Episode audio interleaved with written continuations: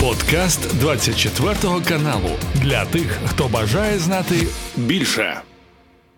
Сьогодні, 4 вересня, е, турецький президент Ердоган має зустрітися із Путіним, має прибути до нього. Тож е, деталі цього візиту, так е, яким буде тон розмови, зараз усе обговоримо з екс-співробітником КДБ та служби зовнішньої розвідки Російської Федерації Сергій Жернов з нами на прямому зв'язку. Пане Сергію, вітання вам і дякую, що приєднуєтеся до нашого ефіру. Вітаю вас ну, також. Сьогодні Ердоган має провести зустрічі з Путіним. За анонсами будуть обговорювати цитую тему України. Як думаєте, яким буде тон цієї розмови? Чи приїхав Ердоган просити, чи приїхав наказувати, чи приїхав вести рівноцінний діалог? Як гадаєте ви? А, ну, Ердоган не приїхав нічого просити. Э, у него э, сильнее позиции, чем у Путина. Это Путин приехал просить чего-то, да. Это Путину, э, ну, вообще-то Эрдоган, конечно, приглашал Путина к себе в Турцию, Путин туда побоялся поехать и правильно сделал. Кстати, что побоялся поехать, потому что Турция, я вам напомню, страна НАТО, а Путин говорит, что он вообще-то воюет не с Украиной, а со всем блоком НАТО. И поэтому это очень интересно, потому что он встречается с руководителем страны НАТО, с которой он формально говорит, что он находится в состоянии войны. Вот. Э, Эрдоган э, туда приехал за своим интересом. Ничего другого для Эрдогана нету. Есть интерес его Э, страны, его как политика. И он туда приехал для того, чтобы сделать фотографии с Путиным, показать, что он с ним встречается, что он пытается урегулировать какие-то сложные вопросы, в частности, э, вокруг Черного моря и на всем стыке Азия, Европа и Восток. Э, и эм, Эрдоган в этом смысле будет искать себе выгоды, и он может получить любые выгоды от Путина, потому что у Путина абсолютно безвыходное положение. Э, с ним никто не хочет общаться из серьезных людей, э, с ним он никуда не может поехать. Вот. Он надувает щеки, конечно, он э, постоянно загоняет себя как можно дальше, дальше, дальше в изоляцию. Но он одновременно понимает, что Российская Федерация даже для того, чтобы обороняться от Украины, а не в том, даже не в том смысле, чтобы там, там куда-то еще дальше наступать, а просто чтобы обороняться, должна производить вооружение, а она вооружение свое производить не может без иностранных компонентов. Российская Федерация – это уникальная страна, которая объявляла страна, все страны НАТО и блок НАТО и иностранные государства своими врагами и построила всю свою военную промышленность на компонентах своих врагов. Это э, удивительная вещь. Вот. И по этому поводу Путин теперь вынужден встречаться с врагами, с представителем страны НАТО, чтобы с ним урегулировать вопрос серого импорта электронных компонентов для производства ракет, дронов там, и прочих всяких вещей. И не только, кстати, и танков, и пушек, потому что у них нет прицелов, у них вообще ничего нет. Все, все что высокотехнологичное, у Российской Федерации нет. У нее остается железо, вот железо у нее еще есть, да, вот железо там, и, и больше того, кстати, у нее есть плохое железо. У России нет хорошей стали. У России нет э, хорошей химии. У России вообще ничего нет высоко, э, высокотехнологичного. И поэтому ей э, нужен Эрдоган. Ну, Путин, конечно, будет надувать щеки, будет э, рассказывать мантры про там, будет рассказывать все, все то, что он рассказывает уже последние, там, э, по крайней мере, полтора года. Вот Эрдоган, Эрдогану это абсолютно без разницы, он все это пропускает мимо ушей.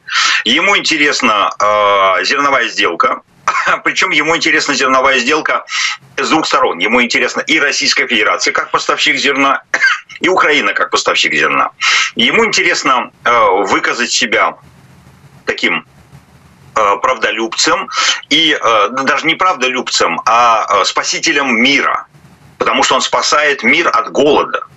И он где-то у себя в голове думает, ну вот и все, у меня, значит, последний срок идет, вот переизбрали меня, в принципе, я уже не молодой человек, надо бы мне напоследок получить, например, Нобелевскую премию мира.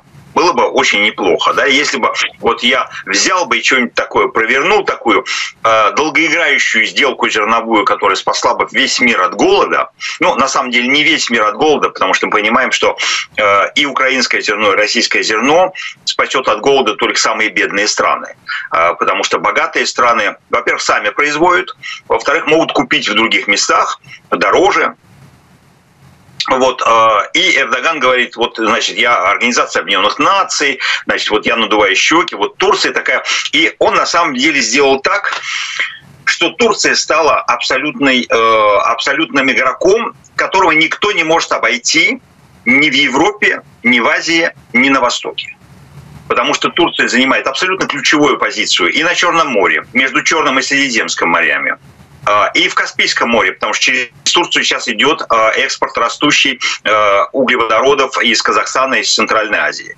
Через Турцию будет идти новый шелковый путь китайский через Турцию идет вообще масса всяких, всяких вещей, и Эрдоган это отлично понимает.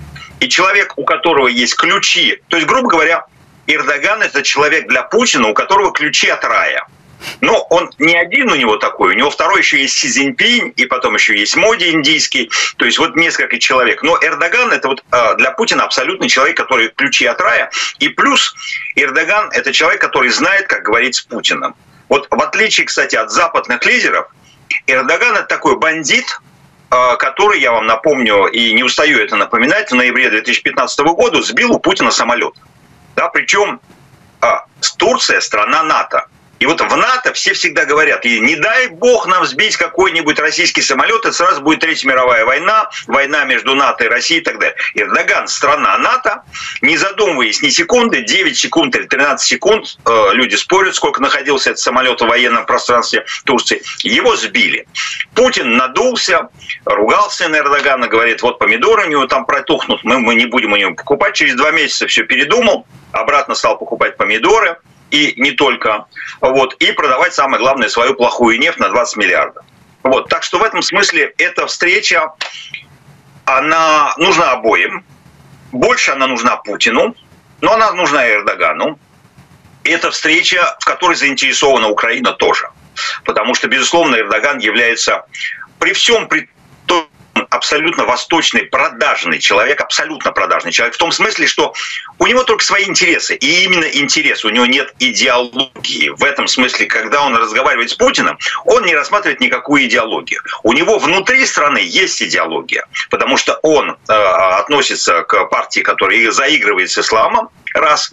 И он, в принципе, э, у него где-то в глубине души, там где-то в конце головы идея такая воссоздания Великой Турецкой империи, э, которой, кстати, принадлежали э, мусульманские святыни, которые сейчас у Сауд... ходят по Саудовской Аравии. Вот, то есть, в принципе, у него тоже такая мегаломания есть, но у него гораздо больше ума и хитрости, чем у Путина, потому что Путин такой самоубийца абсолютный а, и дурачок, а Эрдоган очень хитрый восточный тиран. Вот. И в этом смысле, конечно, это неравный бой потому что у Путина очень слабая позиция, причем чем дальше, тем у него слабее позиция. И Эрдоган это прекрасно знает. И поэтому он будет выбивать себе скидки на российскую нефть, он будет выбивать себе скидки на какие-то российские э, природные ресурсы, он будет выбивать скидки на российское зерно. Он скажет, да, я буду покупать у тебя зерно, но за треть цены. Зачем мне твое зерно? Потому что Украина я могу купить себе зерно, и э, там и так далее. Вот, так что, в общем, это интересная встреча будет. Вот, э, и будем за ней наблюдать.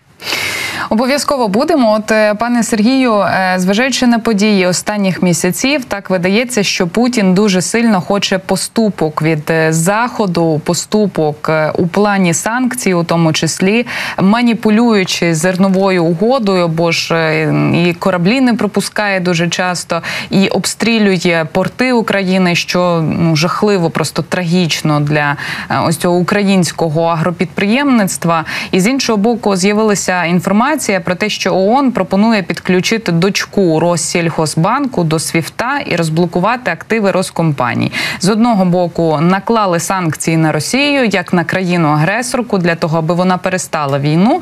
А з іншого боку, от в один прекрасний момент з'явилася зернова криза і роблять поступки не Україні, а поступки Росії. От намагаються повсякчас сказати, давайте там підключимо, давайте знімемо санкції з добрив, наприклад, давайте пропустимо, і Росія пускатиме зерно. Як оцінюєте роль ось цієї міжнародної організації ООН у питанні зернової угоди? Чи справді світ може піти на поступки Путіну, хоч він, от як ви і говорите, має таку достатньо хитку позицію?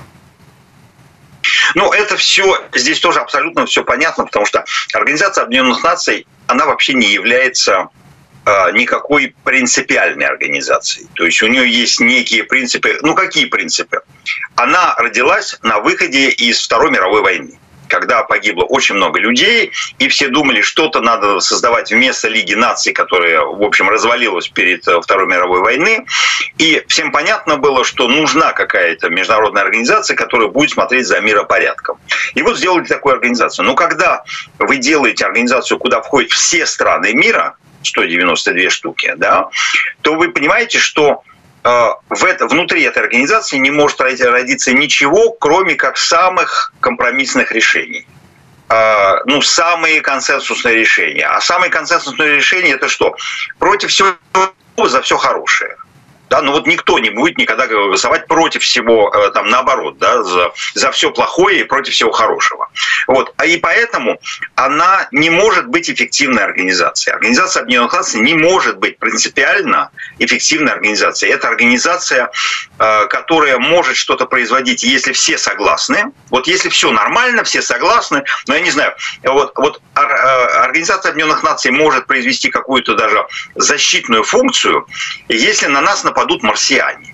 Вот если на планету, на планету Земля нападают марсиане, откуда там, из, извне, вот тогда он может там даже чего-то там э, собрать, какие-то силы там и организоваться вместе все страны для того, что, потому что внешний враг для всей Земли – марсиане. Но вот когда мы внутри себя то там, значит, э, и э, волк, и трепетная лань, там э, все в одной упряжке, и, и змеи, и тигры, и, и скорпионы, и крысы, и кто, и кого только нету. Да, и по этому поводу, конечно, Организация Объединенных Наций доказала, что даже когда она принимает правильные резолюции, вот по Украине она приняла несколько правильных резолюций, абсолютно правильных, большинством голосов, то есть там, да, больше 140 государств, государств проголосовало э, в осуждении российской агрессии в прошлом году. Э, там э, немножко меньше стран, кстати, проголосовало за вывод России из комиссии по правам человека Организации Объединенных Наций и так далее. Но вот эти консенсусные решения Организация Объединенных Наций принять смогла, а в жизнь их провести не может потому что у нее нет никаких э, инструментов принуждения. То есть вот и больше того, Россия является э, основателем, одним из основателей Организации Объединенных Наций, постоянным членом Совета Безопасности с правом вето. То есть в Совете Безопасности вообще ничего нельзя принять против Российской Федерации, потому что она может, имеет право заблокировать любое решение. Точно так же, как любая из, любая из, э, из пяти постоянных членов, ну то есть четыре остальные, могут точно так же заблокировать в отношении себя Соединенные Штаты, Китай, Англия, Франция. Вот. И по этому поводу это очень неэффективная организация. Но, в принципе, по каким-то Э, ну, очень глобальным вопросом, типа вот потепление климата. Да, вот потепление климата э, более-менее чего-то там могут собрать, потому что это вот климат, это все-таки что-то такое внешнее, как бы кажется, э, и что воздействует на всех нас одновременно и одинаково. Но и то даже по этому вопросу не могут собраться, потому что есть страны, которые загрязняют, и, так сказать, планету Земля и продвигают нас к потеплению, а есть страны, хорошие, хорошие, которые соблюдают все там нормы, э, там, скандинавские, например, страны, вот, и, э, значит, они э, таким образом нас отодвигают. Но в любом случае, вот по этой зерновой сделке это просто такое пожелание. Это платформа, на которой можно встречаться. Это уважаемая международная организация, которая может своим авторитетом в мире, потому что для Путина нет авторитета. Путину он Путин пошел уже в банк и он сказал, что мне, в общем, все равно, потому что человек, который находится под э, мандатом э, международной, э, международного трибунала, трибунала в Гааге, в общем, ему уже э, ну, почти терять нечего, потому что у него нет ни репутации, у него, он уже никуда не может ездить, он даже в, эту же Организацию Объединенных Наций не может поехать сейчас на сессию Генеральной Ассамблеи ООН, э, то есть вообще никуда уже не может, потому что его иначе Соединенные Штаты э, будут арестовывать. Хотя Соединенные Штаты, кстати, не подписант римского, римского статута. Вот. Э, так что это, в общем, ну, такой вот разговор дипломатический. А дипломатия вообще, строго говоря, я вам должен еще сказать, что дипломатия – это разговор людей, которые не обязательно дружат друг с дружкой. И это вот разница, потому что вы можете объединяться страной, которая вам приятна, с которой у вас э, одинаковые ценности, с которой у вас какие-то, э, вы разделяете с ней какое-то направление, какое-то видение, какую-то идеологию. Вот. А дипломатия это, ну, нам всем приходится жить в закрытой системе, которая называется планета Земля, и с этой никого нельзя никуда изолировать. То есть нельзя, взять Россию и отослать ее куда-нибудь на, на ту же самую планету Марс. Нам бы всем бы хотелось бы, может быть, этого делать вот с Путиным вместе, всех на Марс. И пусть они там на Марсе своими туалетами на улице и живут. Вот. Но они живут рядом с нами, и никуда от этого не деться, они э, все равно э, будут жить рядом с нами. Е, я, от пане Сергію, думаю, що ми чекаємо на результати цієї їхньої розмови. Звісно, не все почуємо, не все дізнаємося, але зможемо більше проаналізувати уже після того, як отримаємо прес-релізи, фото, відео. На них теж може бути щось помітно. І доки чекаємо, у мене до вас є ще одна тема для розмови. Вона стосується мобілізації на території Російської Федерації. Напередодні Дмитрій Медведєв повідомив, що з 1 січня до військ Російської Федерації прийнято на контракт близько 280 тисяч осіб. Як зараз у Росії ставляться до мобілізації, ставляться до підписання контрактів? Чи досі російсько-українська війна то для них така священна битва? Чи от вони і надалі не розуміють за що воювати і намагаються цього уникнути? Нет, это все разговоры, конечно, это словоблудие, никакой там священной войны нету, это понятно всем. Э, даже самому Медведеву, который это говорит, ему это все понятно, да, потому что он не верит ни одному, ни одному слову, которое, которое он произносит. Э, там 10 лет назад он производил, произносил обратные слова, абсолютно обратные слова, когда встречался там с американцами, с англичанами, с французами, и говорил о дружбе навек и так далее, развитии э, сотрудничества с западным миром. Они Э, поняли, что им нельзя на самом деле объявлять мобилизацию, потому что у них выборы президентские в следующем году, и мобилизация это будет огромный политический инструмент, который будет работать против Путина. Потому что мобилизация, мобилизация это когда вас заставляют бесплатно идти на войну, э, Э, независимо от того, хотите вы или нет, и независимо от того, э, что это за война. И поэтому они поняли, что единственным способом это все-таки э, покупка такой э, наемной силы, наемников. Ну вот Вагнера сейчас нету, э, значит, надо все равно в, в отсутствии Вагнера э, все равно та же самая примерно схема. То есть, грубо говоря, в Российской Федерации довольно много все равно остается людей, которые живут в нищих регионах, где зарплата э, там средняя 15-20 тысяч, на которые еле-еле сводят концы с концами люди, а где-то даже и без работы, где вообще никакой зарплаты нету. Э, плюс э, у Российской Федерации на самом деле довольно много иностранных рабочих, которые приехали туда из Средней Азии, из центральных, центральноазиатских стран на заработки, и которым для того, чтобы облегчить себе ситуацию, они взяли себе российские паспорта. И поскольку они взяли себе российские паспорта, то вот они попадают как раз в тот контингент, который очень легко, которым легко манипулировать. Потому что они не коренные россияне, они не коренные русские, они не титульные нации. Их исчезновение, их убийство на фронте не, не, не породит никакие социальные проблемы внутри Российской Федерации. Это там где-то в Средней, в Центральной Азии, там в Туркменистане, в Киргизстане, в Таджикистане, в Казахстане э, э, и в Узбекистане, где где-то что-то, может быть, там выстрелит, но это не касается напрямую Российской Федерации. Поэтому потенциал у Путина в этом смысле есть. Плюс все эти бедные регионы, там какие-то за э, уральские, э, в нищих э, деревеньках и в нищих городах, где вообще нет работы и где туалеты на улицах, вот и так далее. И э, вот таких людей, они э, потенциал еще есть э, их набрать, потому что все-таки Россия в два с половиной раза больше по населению, чем Украина, и у нее э, вот такого населения. То есть, грубо говоря, когда у вас есть потенциальный мобилизуемый резерв в 20 миллионов, а он есть реально, то там 300 тысяч человек, 500 тысяч человек, миллион человек вы набрать сможете. Это, может быть, э, не э, легко будет сделать, потому что кто-то будет бегать, э, кто-то будет там что-то рассказывать какие-то... У России, кстати, очень проблем, большая проблема чисто со здоровьем, потому что у нее, у нее, кстати, такая же проблема даже просто для призыва в армию, потому что Российская Федерация – это умирающая страна, которая вымирает довольно, довольно сильно, которая, у, которой очень большие проблемы с демографические и со здоровьем. И если бы соблюдать все медицинские нормы, то там вообще некого даже вот просто в армию призывать, потому что они все какие-то то ли больные, то ли с хроническими какими-то отклонениями, то ли наркоманы, то ли еще что-то. Вот. Э, но потенциал у нее все есть, и поэтому надеяться на то, что эта мобилизация, а, сорвется, или, б, породит какие-то социальные взрыв внутри России, мне кажется, что не на это не надеяться надіється. Але в мене тут є статистика від фонду Вільна Бурятія. Вони проаналізували скільки е, загиблих у різних регіонах, і от найбільші втрати серед тих, кого відправили на війну з російських регіонів у Туві та у Бурятії. Це 55 загиблих солдатів на 100 тисяч населення.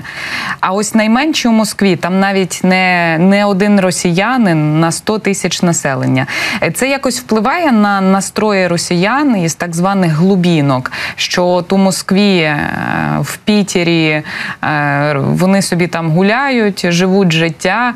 А от десь у Бурятії, у Туві тих е, військових, які загибли, їх привозять там ну буквально партіями по 10-20 і це може бути навіть за один день. Це якось напружує атмосферу поміж різними регіонами.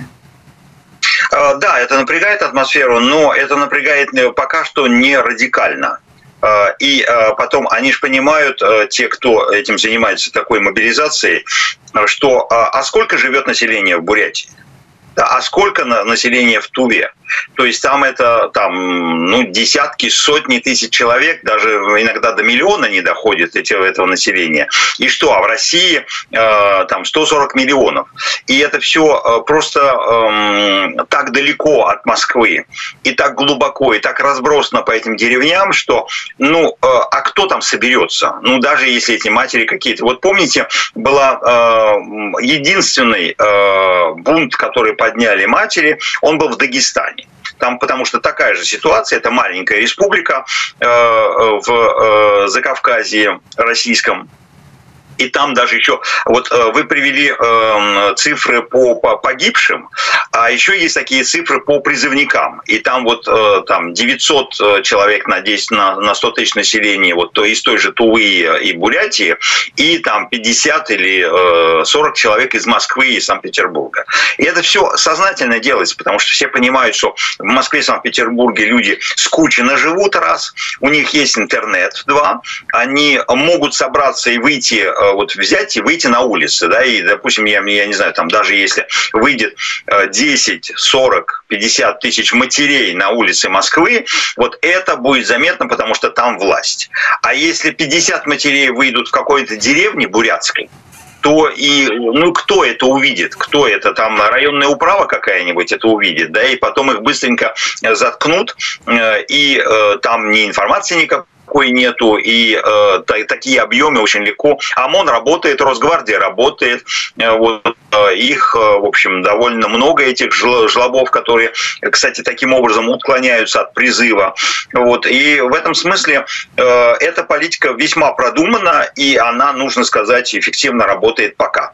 Но в перспективе среднесрочной и долгосрочной это все накапливается. Это накапливается, и мы не знаем, когда это грохнет, но это обязательно грохнет.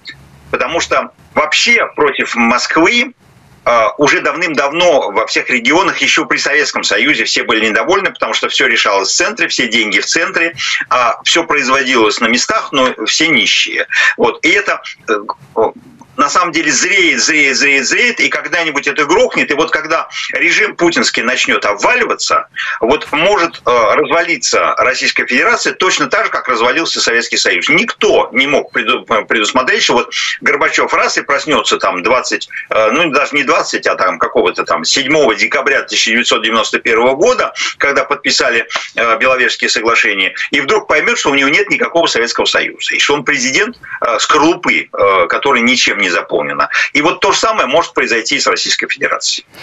Ну ще не зрозуміли республіки, що Путін з них знущається, їм би більше незалежності, але це потребує також і боротьби від російського гніту. Я дякую вам, пане Сергіє, за цю розмову. Дякую, що знайшли час для нашого ефіру. Сергій Жерновик, співробітник КДБ та служби зовнішньої розвідки Російської Федерації, був з нами на прямому зв'язку. Це був подкаст для тих, хто бажає знати більше. Підписуйся на 24 канал у Spotify, Apple Podcast і Google Podcast.